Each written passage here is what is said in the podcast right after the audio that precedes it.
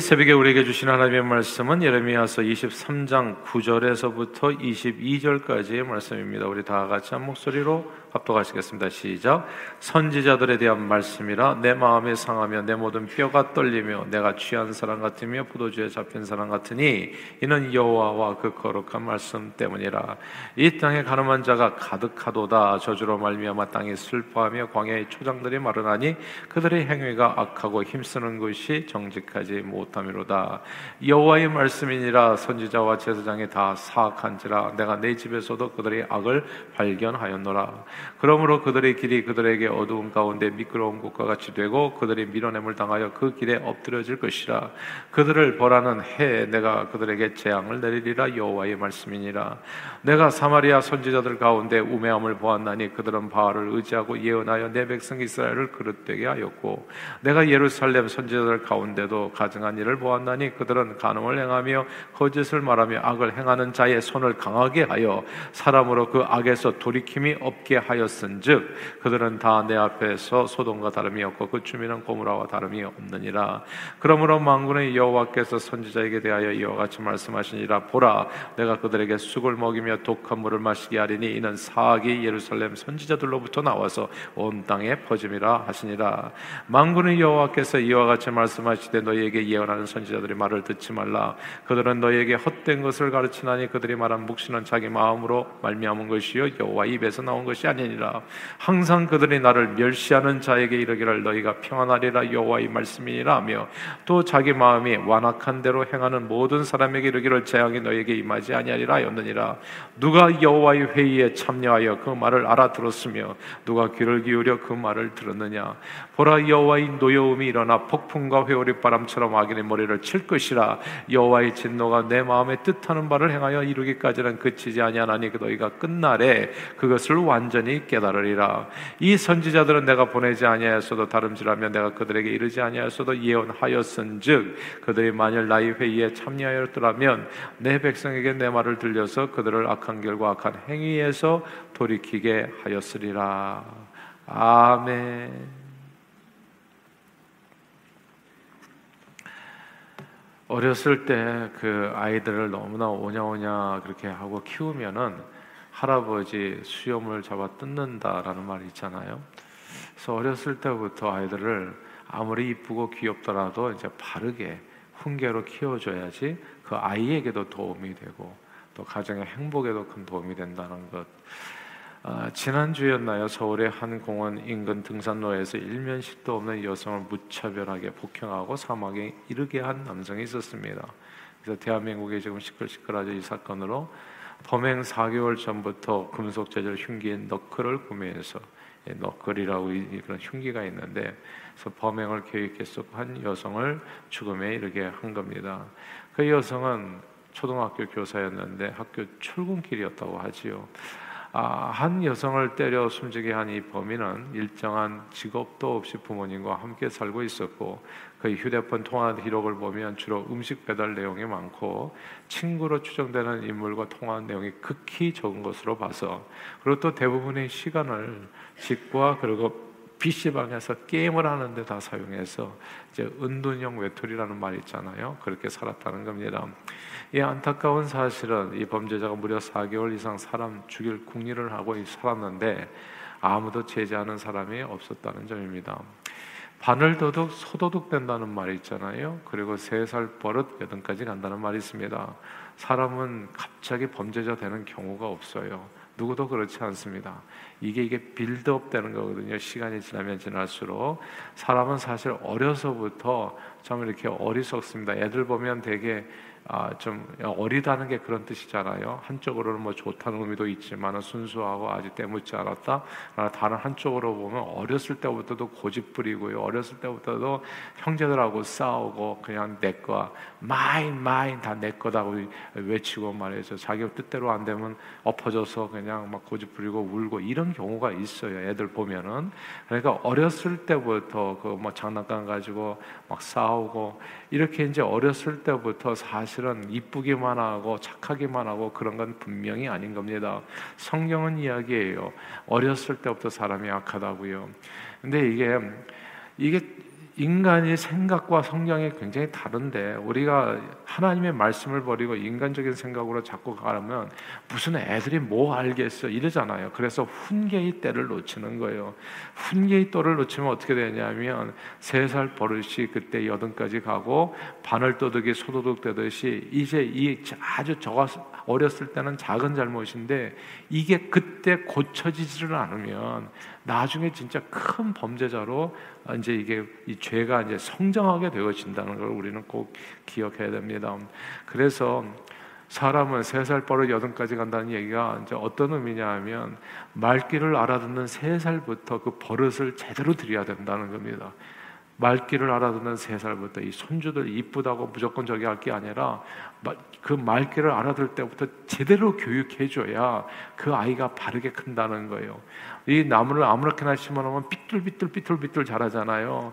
근데 그거를 묘목을 잘 처음부터 이렇게 해가지고 하면은 바르게 성장할 수 있는 것과 같은 이치입니다. 어렸을 때는 이제 이 마음도 여리고 살도 여리고 그리고 뼈대도 여리기 때문에 이 자, 자세도 바르게 가르쳐주고 뭐 가르쳐주면 사람이 진짜 멋지게 성장할 수가 있는데 이걸 가만 놔두면 이게 삐뚤삐뚤 해가지고 진짜 보기 흉하게 흉한 모습으로 이제 자라갈 수가 있는 거거든요. 그래서 이게 아이들에게도 문제가 있지만 사실 부모님과 학교 선생님들 어른들이 진짜 말을 할머니 할아버지들 자녀들의 미래 세대가 자녀들과 미래 세대가 바른 길을 걸어갈 수 있도록 끊임없이 가르침을 주어야 될 사명이 있는 거예요.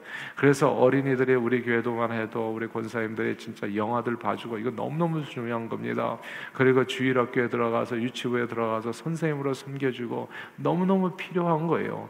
어른들이 그냥 오냐 오냐만 아니라 바른 길을 걸어갈 수 있도록 사랑과 아 그리고 훈계로 사랑과 또 이렇게 때로는 이렇게 바른 길로 의로운 길로 걸어갈 수 있도록 이렇게 잡아주는 게 너무너무 필요하다는 거. 그렇게 세 살 버릇이 여든까지 가게 되어질 때 바른 버릇이 벌게 되면 그 버릇이 습관이 좋게 되면 그 사람의 운명이 달라지게 되거든요. 삶의 모습이 내용이 훨씬 더 고급지게 변할 수 있기 때문에 어렸을 때부터 이걸 잡아줘야 되는 겁니다. 그런 사명이 누구에게 있다? 부모에게 있고 어른들에게 있고 아, 그리고 또 학교 선생님들 또 교회 선생님들에게 있다는 것을 그리고 교회 직분자들에게 있다는 것을 절대 잊어서는 안 된다는 것이 하나님의 말씀인 겁니다. 어렸을 때부터 끊임없이 가르침을 줘야 됩니다. 거짓말과 남의 것을 탐내고 훔치는 것이 나쁘다는 것을 가르쳐 주고 형제들끼리 서로 시기하고 질투하고 미워하고 다투어서는 안 된다고 계속 가르쳐 줘야 되는 겁니다. 가르쳐 줘야 돼요. 또 나이가 들면서 술, 담배 등 이제 세상 쾌락을 하나씩 알아가거든요. 하나씩 알 수 있는 나이가 되어지면은 몸을 정결하게 가꾸고 바르게 사용하는 법도 가르쳐 주어야 됩니다. 그래서 이 술, 담배가 얼마나 나쁜지 그런 것보다도 좋은 음료수랄지 이런 걸 먹을 수 있는 것을 어렸을 때부터 식습관도 가르쳐 줘야 되는 거예요. 근데 이게 이게 안 되면 어떻게 되겠어요? 그러니까 그러면 인생이 망가지는 거예요. 나중에 나중에 대해서 고치는 건 어려워요. 근데 어른들이 또 술을 해. 그러면 길은 없어요. 그거에서 그냥 길을 활짝 어른들이 담배를 피워. 그러면 그 아이는 그냥 그냥 그렇게 되는 거예요. 그냥 이게 뭐, 이게 뭐가 얼마나 잘못인지, 얼마나 인생이 망가지는지를 몰라요. 그러니까 아이들만이 문제가 아니라니까요. 이게 제가 지금은 제일 무서운 게 우리 아이들 눈이라니까요. 우리 애들이 나를 보고 이렇게 또 앞으로 미래를 만들어 갈 텐데 내가 어떻게 술 한 방울이라도 입을 대겠냐고요. 말이 안 되잖아요. 사랑이라는 게 뭡니까? 말과 혀가 아니에요. 사랑한다고 하고 엉뚱하게 나가면 어떻게 되겠어요? 바르게 살아야 돼, 바르게. 그래서 그 모습을 보고서 우리 아이들이 크고 손주들이 클 거 아니겠냐고요. 어떤 미래를 만들어 가기를 원하십니까? 내가 술이라도 한 잔 하면 우리 애들은 말술을 할 수 있을 거예요. 그러다가 길바닥에서 자기도 모르게 젊은 치기에 그냥 음주운전하다가 사람이 죽어버리면 누구 책임이냐고요, 그게. 그러니까 이런 거를 생각 없이 사는 사람들이 너무나 많은 거예요. 근데 정말 중요한 게 어른들이 하루라도 일찍 살았던 사람들의 그 책임인 겁니다, 사실은. 나이가 들면서 그래서 이런 것을 알려 나을 당하면 몸을 정결하게 사용하고 바르게 사용하는 법을 가르쳐 줘야 됩니다. 술은 입에 대서도 안 됩니다, 사실은. 담배도 마찬가지. 백해 무익한 것들이거든요. 그걸 뭐가 좋다고 돈을 주어서 사 먹냐고요. 그러니까 이게 자기 몸을 망가뜨리고 영혼을 망가뜨리고 미래를 갖다 깜깜하게 하는 이런 모든 악한 일들에 있어서는 어렸을 때부터 이게 진짜 저희 어머니가 그렇게 가르쳐 줬어요. 제가 어렸을 때 우리가 저 뭡니까? 35대 종선이라서 항상 이게 그렇다고 어른들이 와가지고 술을 권하잖아요. 제가 그러니까 어렸을 때 다섯 살 땐가 여섯 살 땐가 술 마셨던 것 같아요. 그 왜냐면 어른들이 너도 한번 마셔봐라. 이렇게. 그래가지고 그날 진짜 엄청 두드려 맞았어요. 예. 너는 never 평생 술 마시지 말아라. 예. 근데 그게 지금도 기억이 나요. 제가 다섯 살 때 얻어 마신 게. 예. 지금도 기억이 나. 그러니까, 그러니까 그게 죽는 길이다. 너 그, 그렇게 가면 안 된다. 남은 다 그렇게 산다고 할지라도 너는 그렇게 살아서는 안 된다. 이게 근데 어른들이 너무나 가볍게 얘기하잖아요. 아이 좀 적당히 해라, 적당히 하는 게 세상에 어디 있습니까? 예. 독약은요 하나를 먹어도 죽고 배가를 먹어도 죽어요. 그건 독인 거예요, 그냥. 그러니까 이런 걸 빠르게 알려줘야 된다고요. 성실과 근면으로 땀 흘려 일하는 가치를 가르쳐주고 부모를 공경하고 하나님을 예배하는 삶을 가르쳐 주면은 그 아이는 평생 복된 삶을 살아갑니다. 그리고 사람이 진짜 멋있는 사람이 돼요. 진짜 멋진 인생이 돼요. 그리고 세상에서 지도자로 쓰임 받게 되어집니다. 하나님께서 그 사람의 삶을 통해서 아름답고 향기 나는 삶으로 영광을 받으신다고요. 그러나 아무도 인생 사는 것에 대해서 어렸을 때부터 바른 가르침을 주지 못하면 그리고 오히려 어른들이 앞장서 가지고 못된 것만 가르쳐 주면 어떻게 되겠어요? 세 살 때부터 아이들은 비뚤어져요. 아무런 가르침과 훈계를 주지 않았는데 저절로 멋진 인격을 갖추게 성장하는 법은 없습니다. 아무 그건 마치 아무것도 심지 않았는데 뭐가 이렇게 싹이 나고 잎이 나가가지고 뭐 열매가 주렁주렁해서 그거는 꿈 꿈에서나 꿈에서도 가능한 일이 아니에요. 성경은 어디에서도 그렇게 요행을 바라고 살라고 얘기하지 않았어요. 심어야 됩니다. 반드시 심어야 돼요. 바른 거를 바늘 바늘 떠들기 소도둑 되듯이 어릴 때부터 무엇이나 작게 시작하거든요. 친구 지우개 훔치거나 남의 우산을 훔치거나 거짓말하고 이런 거. 예. 그러나 그때 그저 애들의 장난 좀 한 것으로 치부하고 지나가면 그 지우개가 우산이 절대 지우개와 우산으로 끝나지 않아요. 남의 자동차가 되고 지갑이 되고 목숨이 될 수도 있는 겁니다. 그래서 사람을 죽이기까지 하게 되는 거예요. 뭐든지 술 한 잔, 담배 한 가치로 시작해요. 그래서 자녀들은 친구 관계에서 크면 안 됩니다. 친구들이 술을 나도 마시니까 너도 마셔라. 친구들이 그렇게 해요. 친구들 통해서 술 배고 친구들에서 담배 배고. 그러니까 이게 가정 교육이 허물어진 데는 다 그렇게 진짜 망나니처럼 살아요. 예. 아무 희망이 없는 인생. 차라리 빨리 죽으면 세상에 도움이 될 수. 근데 그러기 때문에 이런 것을 진짜 이게 탁 목숨을 걸고 가르쳐 줘야 돼요. 기면기고 아니면 아닌 거예요. 하나님 앞에서 바른 길을 걸어야 생명길이 열리게 되고 자기도 살고 남도 살리고 근데 세상에서 이렇게 어울려 다니면서 엉뚱한 삶을 살아가기 시작하면 자기도 망하고 남도 망하고 그래서 이 모든 게 다 술 한 잔과 담배 한 가치로 시작하는데 그때 바로 잡아주지 않으면 이게 말술이 돼서 음주로 남을 상해할 수도 있고 줄 담배로 자신뿐만 아니라 주변 사람들의 건강을 크게 해치게 되는 거예요. 저는 진짜 빨리 은퇴하는 게 내 꿈이에요. 그리고 나는 주일학교 어린이들 난 교육하고 싶어요. 어렸을 때 아이들을 바르게 가르쳐 줘야 돼요. 예? 그러니까 그걸 못하니까 그냥 고등학교만 가도 그냥 이 교회에서도 내가 예전에 깜짝 놀랐어요. 그 무슨 이 전자담배 피우고. 그리고 또 서로 또 권해 한 번씩 피워보라고. 제가 그냥 심장이 터져 죽는 줄 알았어요. 도대체 뭘 하는 거냐고요. 어차피 말해가지고 안 될 것 같으면 어차피 그 인생은 망해요. 그냥. 예. 그러니까 한 번이라도 진짜 머리가 깨지게 바른 말을 해줘야 돼요. 그렇게 살아서는 안 된다고 죽는다고 예. 하나님의 말씀에 따라서 자기 몸을 네 몸이 거룩한 성전인 걸 알지 못하냐 주님께서 거하시는 바르게 교육해 줘야 된다고요. 그리고 거기서 생각하게 하고 예, 그렇게 하지 않으면 나중에는 정말 자기 자신뿐만 아니라 주변 사람들의 건강을 해치는 진짜 남에게 도움이 되지 않고 맨날 상해만 입히는 사람으로 살아가게 돼요. 인생은 그렇게 사는 게 아니거든요. 남녀 관계에 대해서도 바른 지침 어릴 때 주지 않으면 이게 음란하고 가늠하고 맨날 이 여자들 남자들 만나서 돌아다니고 이게 요즘은요 남자애들만 문제가 아니에요 여자애들도 믿을 수 있는 애들이 없어요.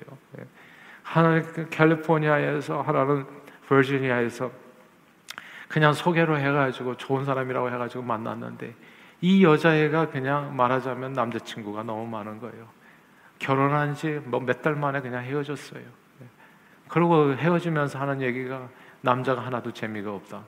얘가 벌써 남자 애들을 아는 거예요. 예. 그러니까 이게 그냥 심장이 터져 죽을 만한 일들이 이 세상에 많아요. 그러니까 이게 다 어디서부터 왔겠어요? 어렸을 때부터 자기 몸을 잘 지킬 줄 아는 그게 얼마나 선한 가치인가를 알지 못하는 애들이 너무 많은 것이죠. 이게 TV와 드라마로 인해 가지고 사랑에 빠지면 뭔 짓을 다 해도 좋다. 이 망가진 이 어마어마한 폐역한 세상 속에서 이게 피치로 가르침을 확실하게 머리가 깨지도록 가르쳐 줘야 되는데 그게 안 되면 자기 자신뿐만 아니라 다른 사람의 삶까지도 완전히 망가뜨릴 수 있다는 거. 진짜 빨리 눈을 감는 것이 오히려 세상에 도움을 두고 다른 사람을 해하지 않는 그런 길이 될 수도 있다는 이 무시무시한 현실인 겁니다.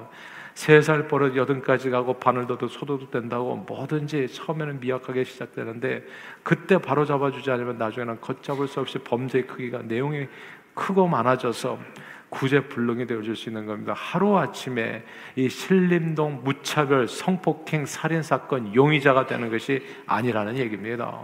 수없이 많은 시간에 아무 제재도 없이 그 나이까지 그냥 아무도 얘기해 주는 사람이 없어 부모도 그냥 방침 방임한 그 결과에 그런 그런 범죄자가 돼서 진짜 아무 상관없는 사람의 생명을 빼앗고 이런 못된 인간이 돼 가지고 그래서 자기도 망하고 부모에게도 불명예스럽고 예, 사회에도 엄청난 좋지 않은 영향을 끼치는 성전 이 무서운 범죄자의 길이 있는 거예요.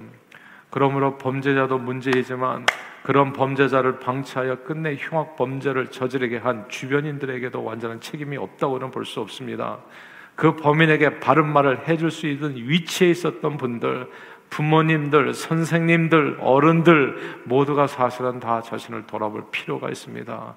이 이야기가 오늘 본문 말씀이에요. 에레미야서 오늘 본문이 바로 이 이야기라고요. 하나님께서는 이스라엘 백성들이 바른 길을 걷지 못할 때마다 그를 그들을 훈계하고 바르게 인도해 줄 수 있도록 선지자의 직분을 준 사람들이 있었습니다. 선지자가 하는 일이 뭐예요? 선지자가 하는 일이 오늘 본문 22절입니다. 22절만 한번 읽어볼까요? 23장 22절입니다. 시작. 그들이 만일 나의 회의에 참여하였더라면 내 백성에게 내 말을 들려서 그들을 악한 결과 악한 행위에서 돌이키게 하였으리라. 아멘. 예. 내 말을 내 백성에게 들려서 백성들이 저렇게 망가지도록 악하게 살지 않도록 했을 거라는 거예요. 선지자들이. 선지자들의 사명은 하나님의 말씀을 받아 백성들의 그대로 전해주는 겁니다. 이걸 꼭 기억하세요. 선지자들의 사명은 하나님의 말씀을 받아 백성들의 그대로 전해주는 거. 저와 여러분들은 예수 그리스도를 믿는 사람들은 다 하나님의 선지자로서의 사명이 있어요. 선지자가 무슨 예언하는 이런 걸 얘기하는 거 아니에요. 뭘 받아가지고 계시받 제발 헷갈리지 마세요. 그런 건 다 가짜예요. 이거 귀신 노름이라고 얘기해야 되나? 예? 그래가지고 무슨 예언의 은사를 받았다. 그거 가지 말고 이 선지자가 뭔지 꼭 여기 오늘 본문에 보세요. 선지자가 하는 일은 뭐라고요? 하나님의 말씀을 받아서 백성들이 악에 이르지 못하게 하는 것. 하나님의 말씀을 받아서 백성들이 악에 이르지 못하게 하는 것. 내 백성에게 내 말을 들려서 그들을 악한 결과 행위에서 돌이키게 하는 거.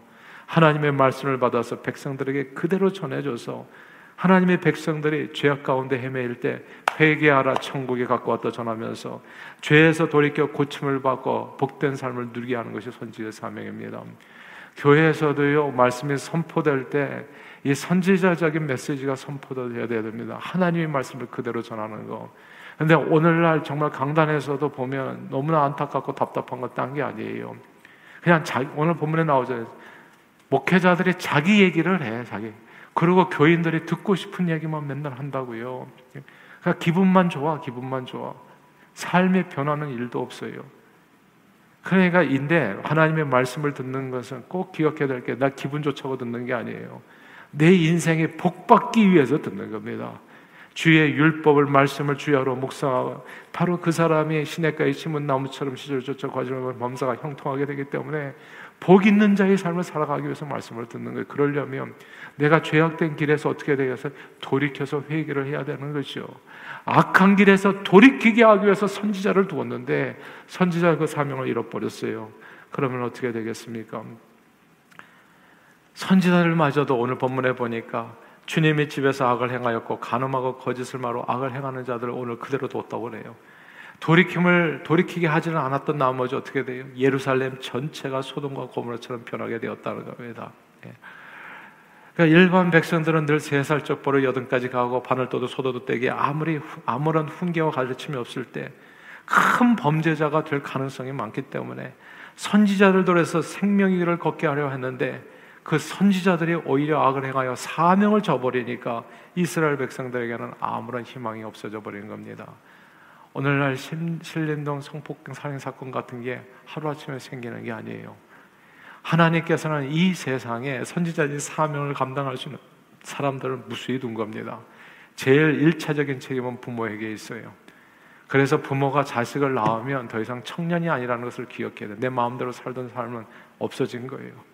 이제는 나를 통해서 이 세상에 준 이 고귀한 생명이 바르게 성장할 수 있도록 나를 다 고쳐가야 되는 거예요, 다. 예. 그래가지고 그 전까지 내가 청년 시대에 술 담배를 했다면 내가 아빠가 되는 순간서부터 처음 그래서 애 낳으면 어떻게 돼? 집에서 그렇게 사랑하는 애완동물도 사실은 좀 이렇게 손절을 하는 이유가 뭡니까? 그 애완동물을 통해서 먼지가 들어가서 이 아이가 상할까봐 그러는 거 아니겠어요? 정말 내가 내 자식을 사랑한다면 그 본이 되는 삶으로 진짜 목숨을 다 바쳐야 되는 거예요, 그냥. 그게 진짜 사랑이 부모의 사랑. 그게 선지자적인 사명을 누구에게 줬다? 부모에게도 줬다. 그래서 경건한 자손을 얻게 하기 위해서 하나님께서. 근데 부모가 하나님의 말씀을 순종하지 않아, 따르지 않아, 어떻게 되겠어요? 선지자가 하나님의 말씀을 따르지 않고 오냐 오냐 괜찮게 해서 다 주일 정수를 안 하는데도 불구하고 괜찮아? 그러면 어떻게 되냐고 하나님을 예배하는 것이 인생의 목적인데 그 목적도 이루지 못하게 하면 어떻게 되냐고요 그 사람이 내 자녀들이 이건 뭐 진짜 희망이 없는 거예요. 이 선지자의 사명을 꼭 기억하십시오. 이 선지자의 사명은 어떤 예언자들이 따로 있는 것이 아니라는 거. 신약 시대에 와서는 너희는 세상의 빛이라고 얘기했어요. 너희는 세상의 빛이라. 이게 선지자의 사명입니다. 너희는 세상의 소금이라. 이것이 선지자의 거예요. 너희 안에는 특정한 사람만 있는 것이 아니라 뭐 장로님, 목사님만 있는 게 아니라 우리 모두가 다 있다는 것을 절대 잊어서는 안 돼요. 그래서 저는 하루를 살아도 하루를 살아도 하루만밖에 못 살아도 그 하루가 빛나는 인생이 되어야 됩니다. 남에게 도움이 되는 인생이 되어야 되고 이 썩어가는 세상을 조금이라도 썩지 않도록 정말 의인 10명만 있으면 소돔과 모라 멸망이 왔는데 그 의인 10명과 같은 역할을 하는 사람이 저와 여러분들에게 주어진 하나님의 사명이라는 것을 절대 잊어서는 안 됩니다. 가정에서 부모로서 교회에서 직분자로서 이 세상에서 크리스천으로서 정말 죽어가는 영혼들을 살리는 그 사명이 우리에게 있다는 거. 그래서 오늘 이 말씀이 뭐가 중요하냐면 세상이 왜 망하겠어요? 크리스천이 크리스천의 사명을 잘 못하면 망하는 겁니다. 우리 가정이 왜 망하겠어요? 부모가 부모 역할을 못하면 신림동, 은둔형, 외톨이 그렇게 사람 죽이는 사람이 나올 수 있다는 거. 그래서 이런 내용들을 절대 잊지 마시고 먼저 하나님의 말씀에 붙들림 받아서 여러분 스스로가 말씀에 순종하시고 그리고 이 말씀의 진리에 따라서 가감 없이 아이들 눈치 보지 마시고 예, 바르게 가르쳐 주세요. 제가 다섯 살 때 두드려 맞았다니까 우리 어머니한테 그 기억이 지금까지도 난다니까요. 너 술 마시면 죽는다. 이 백해무익한 걸 왜 하냐? 하나님 싫어하는 걸 왜 하냐? 예. 그래가지고 제가 오늘날까지 이렇게 살아남아 있는 거예요. 우리 가정은 다 술 마시는 가정이었거든요. 근데 어머니께서 그렇게 그 자식 때리는 게 뭐가 좋겠어요. 예. 그냥 이 눈물바다 대고 아파가지고 울고 예. 그런데 그렇게라도 가르쳐서 바른 길을 걷게 하기를 원하셨던 그 어머니의 사랑이 있었으니까 나중에 알고 보니까 그게 정말 나를 사랑해서 한 일이었더라고요. 그러니까 그 매가 진짜 감사가 되는 거예요. 근데 우리는 그냥 오냐 오냐로만 키워보니까 할아버지 수염 다 뽑아놓고도 웃고 있는 이런 이상한 세상을 만들어 가잖아요. 그 아이가 커서 뭐가 되겠습니까, 여러분? 그래서 선지자의 사명이 있다는 사실을 오늘 다시 한번 새기고 이 땅에 살아 숨쉬는 동안에 세상의 빛으로 세상의 소금으로 여러분이 속한 가정과 주님이 몸된 교회와 모든 공동체를 살리는 일에 존귀하게 쓰임 받는 저와 여러분들이 다 되시기를 주의 이름으로 축원합니다. 기도하겠습니다. 사랑해 주님 고맙고 감사합니다. 오늘도 주의 말씀을 통해서 우리 모두에게 이 선지자의 사명, 하나님의 말씀을 받아서 그대로 전달해 주는 사명, 백성들이 바른 길을 걷지 못할 때 바른 길을 인도해 줄 수 있도록 세상의 빛과 소금된 사명이 있다는 것을 깨우쳐 주시니 감사합니다. 이 사명을 경건한 마음으로 받아 언제 어디서나 세상의 빛으로 세상의 소금으로 하나님의 말씀을 전하는 저희 모두가 될 수 있도록 우리를 붙들어 성령 충만으로 사용해 주옵소서. 감사드리었고 이 모든 말씀 예수 그리스도 이름으로 축복하며 기도하옵나이다. 아멘.